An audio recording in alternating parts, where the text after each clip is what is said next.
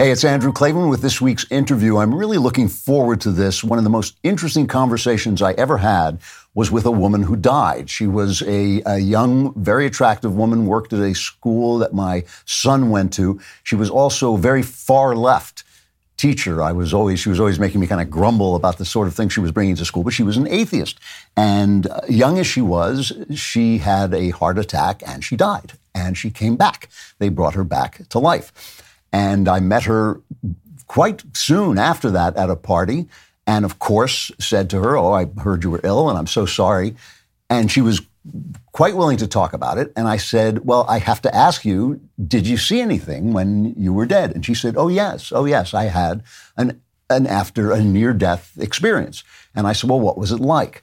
And she described kind of what you would think of, but it was very convincing. She was certainly a very down to earth person. Like I said, a total atheist, complete materialist, uh, and a leftist.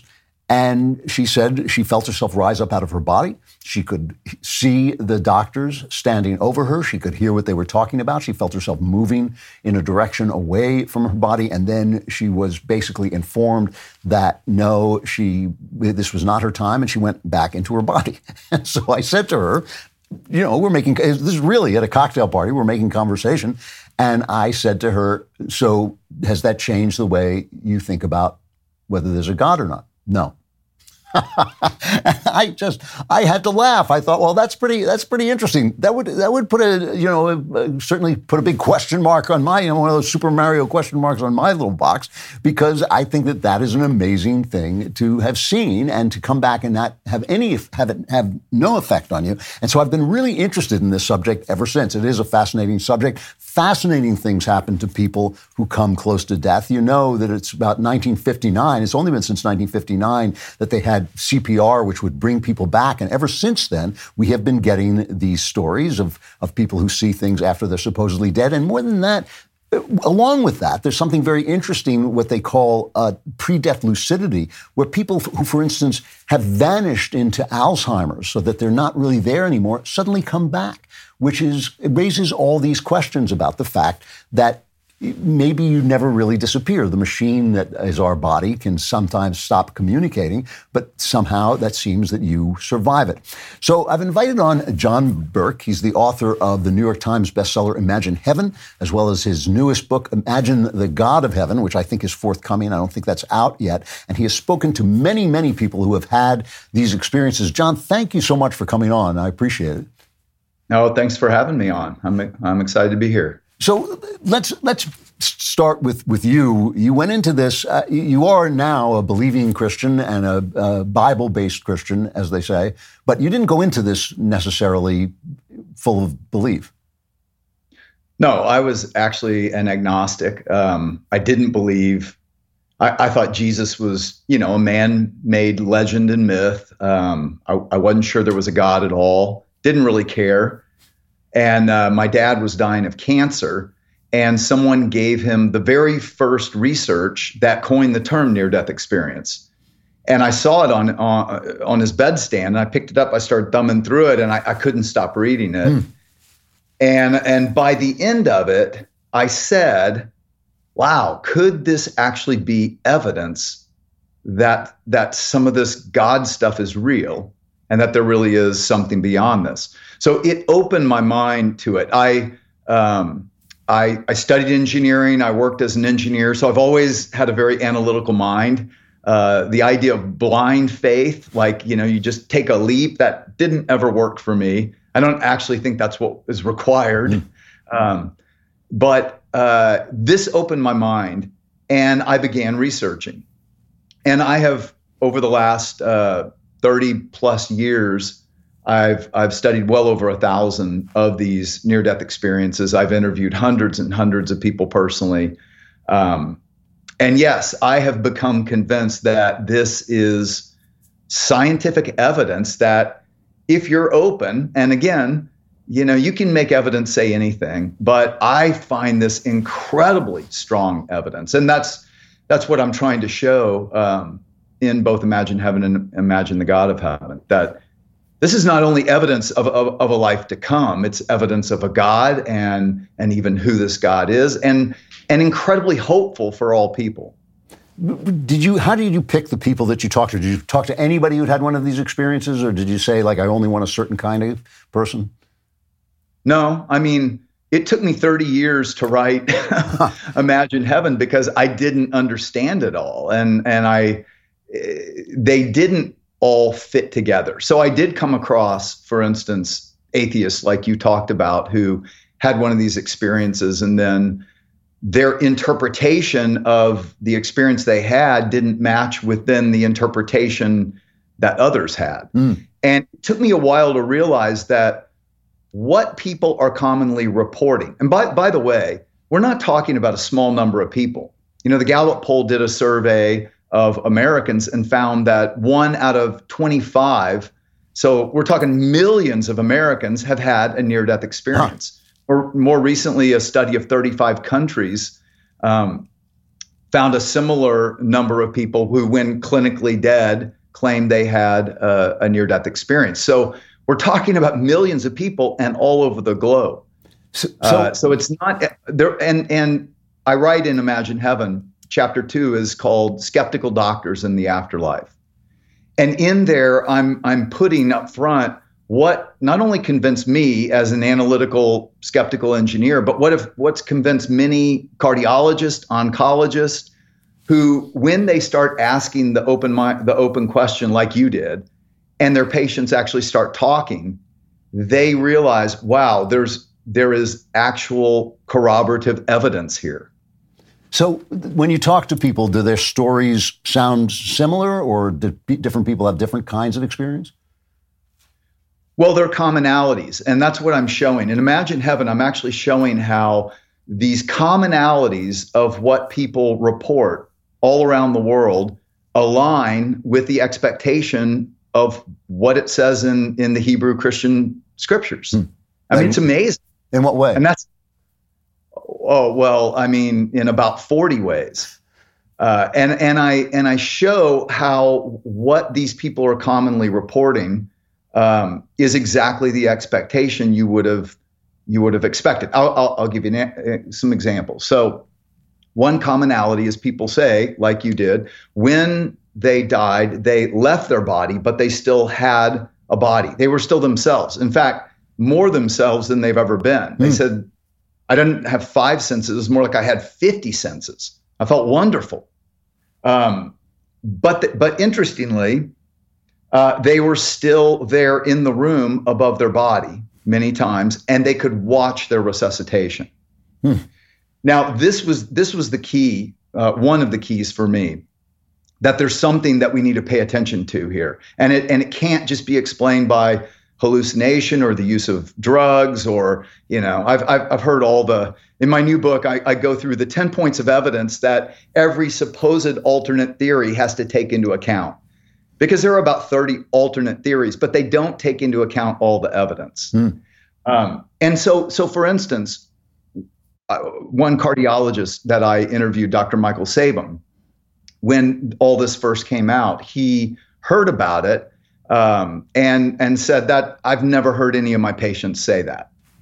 And but he started asking them, and when he started asking them, then they did start talking about these common these common points, leaving their body, a new body, you know, heightened senses, travel to a place of exquisite beauty. Um, in some cases, hellish experiences. Uh, seeing this God of, of light and love who they never wanted to leave his presence, brighter than the sun, but easy to look at. Uh, a welcoming committee of, of friends and relatives who have passed on before. All these things um, and and I'm showing how, like I said, about 40 of them, how they align with with what we would expect from the scriptures. What what do they see when they go into a place of beauty? Does that look like something that we would recognize, or does it look like something they've never seen before? Yeah, it uh, it's not unlike Earth. I mean, mountains and trees and flowers and valleys and birds and animals and people. It's it's it's it's like Earth, except in new dimensions mm. of space and of time. Huh. And and and again, these are these are the things that um, So, for instance, they talk about time works differently on the other side. Well, this is exactly what Peter said in in 2 Peter 3 8. He said, To the Lord, a year is uh, a day is like a thousand years, and a thousand years is like a day. Well, they've said almost the same thing to me. Some of them have said, you know, I don't know if it was a minute or or hours because time didn't work the same way. Or some say there was no time. Space in the same way, spatial dimensions. Here's the way I, I explain it. Um, after interviewing many of these people, imagine if we're living this three dimensional experience of life, but we're actually living it on a flat black and white painting in your room. Okay? And death means separation. So when we die, our soul separates from our body. So at death, your two dimensional image is peeled off that flat black and white world, and you're brought into this three dimensional world that was always around you.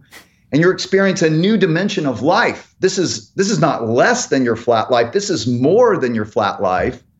And color, and then you are resuscitated. You're pressed back into that flat black and white world. And now you have to describe three dimensions of color in two dimensional black and white terms. What, what How people, would you do it? What do, what and, do and people that's see? exactly what these people say. What do people see when they see bad experiences, hellish experiences? Yeah. Um, a friend of mine now, uh, I was just talking to him yesterday. He was an atheist college professor. Um, uh, he, you know, he ridiculed God and Jesus, and he was in Paris. Um, he was a tenured college professor, and that's important to remember, right? And you, you don't, you don't leave a tenureship. Uh, but he had his lower duodenum rupture while he was in Paris. Went in on a Saturday, tried to find a surgeon, couldn't get a surgeon. He died. Now, he thought death was unplug the computer, screen goes blank, nothing. And so when he died, he was he actually didn't realize he was dead because suddenly he feels good. He's standing in there in the room. He's confused because he sees someone in the bed he was just in. Hmm. And but he's confused because he he said he felt wonderful, like Superman.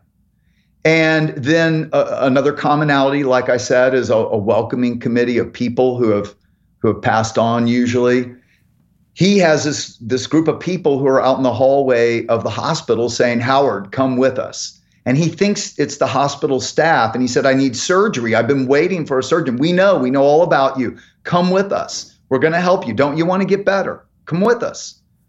He starts to follow them now the reason this was an interpretive key for me is that just like your atheist friend, if Howard had been resuscitated right then, he would have said, It's all good. They're atheists, Christians, but it doesn't matter what you believe or what you think. It doesn't matter. Life goes on and it's great. It's wonderful. There is no hell. There's no none of that. Which people have. They have interpreted their experience in a global way that goes way beyond all the data. Hmm. And I'm trying to show the commonalities of all the data, not individual interpretations of their one experience.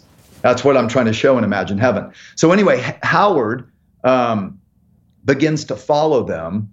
And, and long story short, again, time doesn't work the same way, spatial dimensions doesn't. He they they he starts to realize that they are they are deceiving him, mm.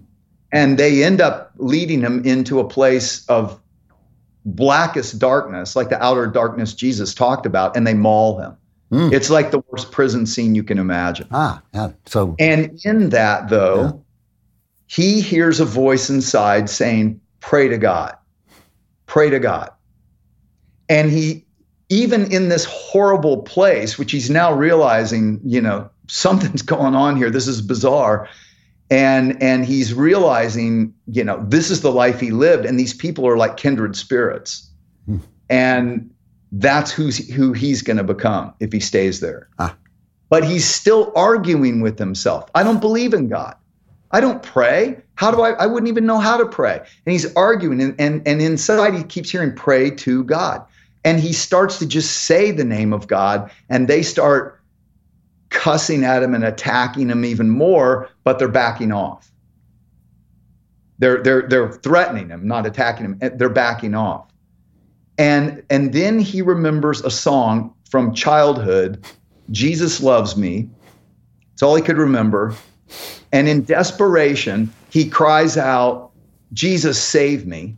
And into this darkness comes this pinpoint of light, huh. getting brighter and brighter till it's brighter than the sun. But again, not hard to look at. Common how they describe the same God all over the world. Arms reach out, take him out of there. And in the presence of Jesus, he gets a life review.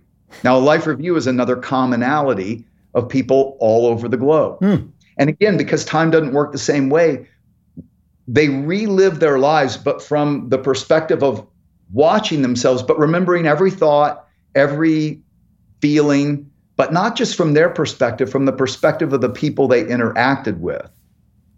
And what they commonly come back saying is two things that they know for sure God is love, and how we treat one another, love one another is what matters most to God. Mm.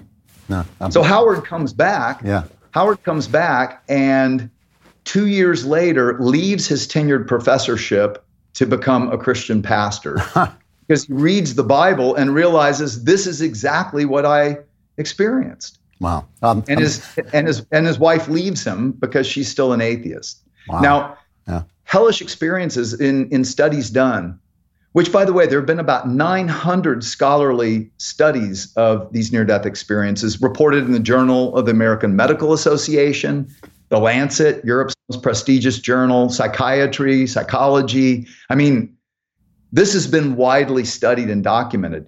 And about 23% of people who come forward talking about near death experiences do talk about negative to hellish ones. So we can't take the good ones, which are incredible, without also making sense of the negative ones. Yeah, no, I'm, I'm, take, I'm, taking notes, John. Don't make fun of Jesus. Is like, write it down. uh, but again, you know, I mean, this is the incredible thing is that people who cry out to God yeah. in the most desperate and have, you know, no reason for him to lovingly rescue them, he does. Uh, well, I know that I know that in my own life and that's absolutely absolutely true in life uh, as as well as afterlife. Now, whenever you read about this in secular journals, the New York Times or something, they always come up as as you can with anything with reasonable quote unquote reasonable explanations. And the usual one is that when you die, some chemical is released in your brain that uh, basically pacifies you or uh, sedates you by showing you this vision. What convinced you? You're an engineer. You're you know you're a man of, of evidence. What convinced you that that doesn't play? That that explanation doesn't work? Well, um, like I said, there are about ten points of evidence that I that I give in Imagine the God of Heaven, the new book, book coming out. But I'll just say a few. First, uh, the the verifiable evidence, the the verifiable observations. So, for instance, um, Dr. Pim van Lommel is a cardiologist. He set out to to study these as well. Uh, tried to disprove them, um, and and yet what he saw as other cardiologists is, is these people described resuscitation in such accuracy. Mm. Um, like Dr. Sabom said, I could have used the tape to teach other physicians.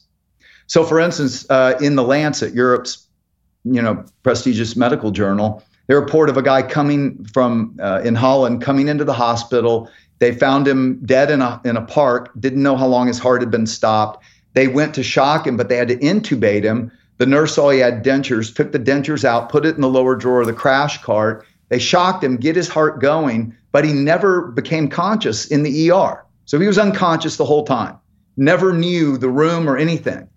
They put him in another room. A week later, he comes out of coma. They couldn't find his dentures. He sees the nurse and says, That nurse knows where my dentures are.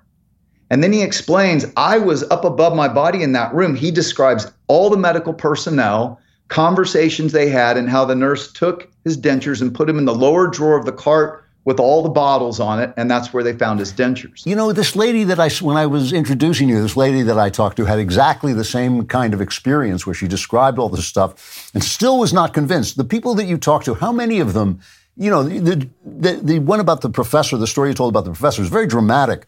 How many of the people that you talk to say, yeah, I saw these things, but I just don't buy it? Most of them are changed. Are changed, yeah. I, I would think so. Most I of mean, them are changed. Yeah. But I'll tell you, Andrew, I am just as shocked. And it was one of the things that perplexed me for years. Like, you know, how how could you experience this and say that? And then I had the realization that you know there were people who watched Jesus do miraculous things, even claimed to raise people from the dead, and some claimed he was the Messiah, and some claimed he was demonic he was doing it because he was demonically possessed. You know, one of my, one of the lines in the Bible that always gets me because it's so human is when they see the ascension, they watch go into heaven, and, they, and it says, and some of them doubted, and you go like, well, yeah, yeah. That, you know, I know those guys. exactly. I, have gone exactly. to work with those guys. So this, yeah, so this is really. Let me say another. Uh, so, so studies done of these observations. G- Dr. Janice Holden did a study of of people who had had cardiac arrest and claimed to have NDEs, near death experiences, and made observations that could be checked out. And she went and checked, you know, these and found that 96% of the observations that this group made, 96% were 100% accurate. Hmm. 6% had some discrepancy in detail only one person of the 93 that she interviewed, it was just completely a guess. And then she sat against a control group of cardiac arrest patients who did not claim to have a near death experience and just asked them, What do you think happened in your resuscitation? And it was just like what they'd seen on ER. And that was, you know, wasn't even close. Actually. Yeah. So so there's there's there's observational evidence. But another thing is you have people who had you know, hallucinogenic drugs who had it and those who didn't have hallucinogenic drugs who had it. It is a more vivid experience. It's not like um, where you have confused sensorium, like like with a dream or or, or uh, DMT or LSD or different psycho- psychedelic drugs. Not like that at all. And how do you get people all around the globe from different cultures saying the same commonalities, reporting the same commonalities of a logical order of experience, but but they're not saying exactly the same story. Mm. So for instance, if, if you have a court of law and you have 10 people who say the exact same story, that would be collusion. They talked, right? And that's that's bad testimony.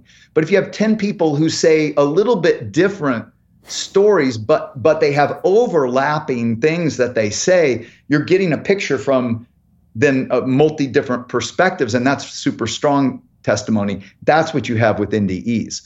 Plus, when people blind from birth have an NDE, they can see in their near death experience hmm. and they see the same thing. Wow. Wow. That's interesting. So I, I report on in Imagine Heaven, I report on three blind people who uh, and and and show how what they are claiming they see they should not have seen. I'll, I'll give you an example. Vicky, who is a blind person, she she saw the same thing. She sees them working on her body. She's confused because she's never had a sense of sight, but she recognizes her long hair and a ring. And then she travels through this tunnel to a place of great beauty.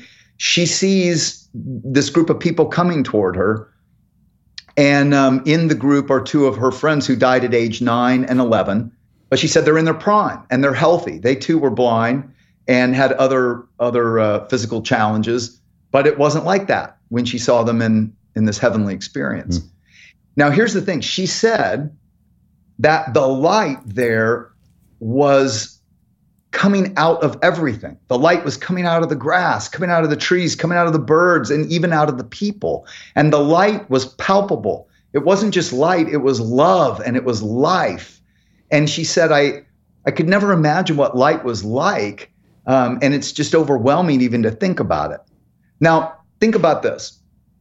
So, what the blind say is that light in heaven comes out of everything, right? But they would not have heard that on earth.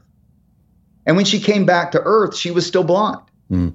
But they would have heard light shines on things, not out of everything. Right? Right. But interestingly, the prophet Daniel, Jewish prophet Daniel, writes how the angel said to him that that uh, in the last days there will be a resurrection, and and you know some to everlasting disgrace, some to everlasting life, and the righteous will shine like the stars forever. Jesus in Matthew 13. Then the righteous will shine like the stars in their kingdom's father in their father's kingdom forever. And then you have uh, Isaiah chapter 60. Isaiah says, In heaven there is no sun or moon, God is its light. Uh, Revelation chapter 21. John, who claims he was taken to heaven, says, There is no sun or moon, for the glory of God is its light, and the Lamb, referring to Jesus, is its lamp, and the nations will walk in that light. Mm, yeah. You know, I, have got to I've got to stop there. Really interesting. When does the new book come out? God, imagine the God of Heaven. Uh, November seventh. It's it's at, it's out there for pre-order on Amazon already. Uh, but it comes out officially November 7th. Really interesting conversation. Uh, uh, very exciting to hear about. Thank you, John, for coming on. I appreciate it. John Burke. Thanks so much. All right. We will be back on Friday with the Andrew Klavan Show, wherever you get your podcasts, come around.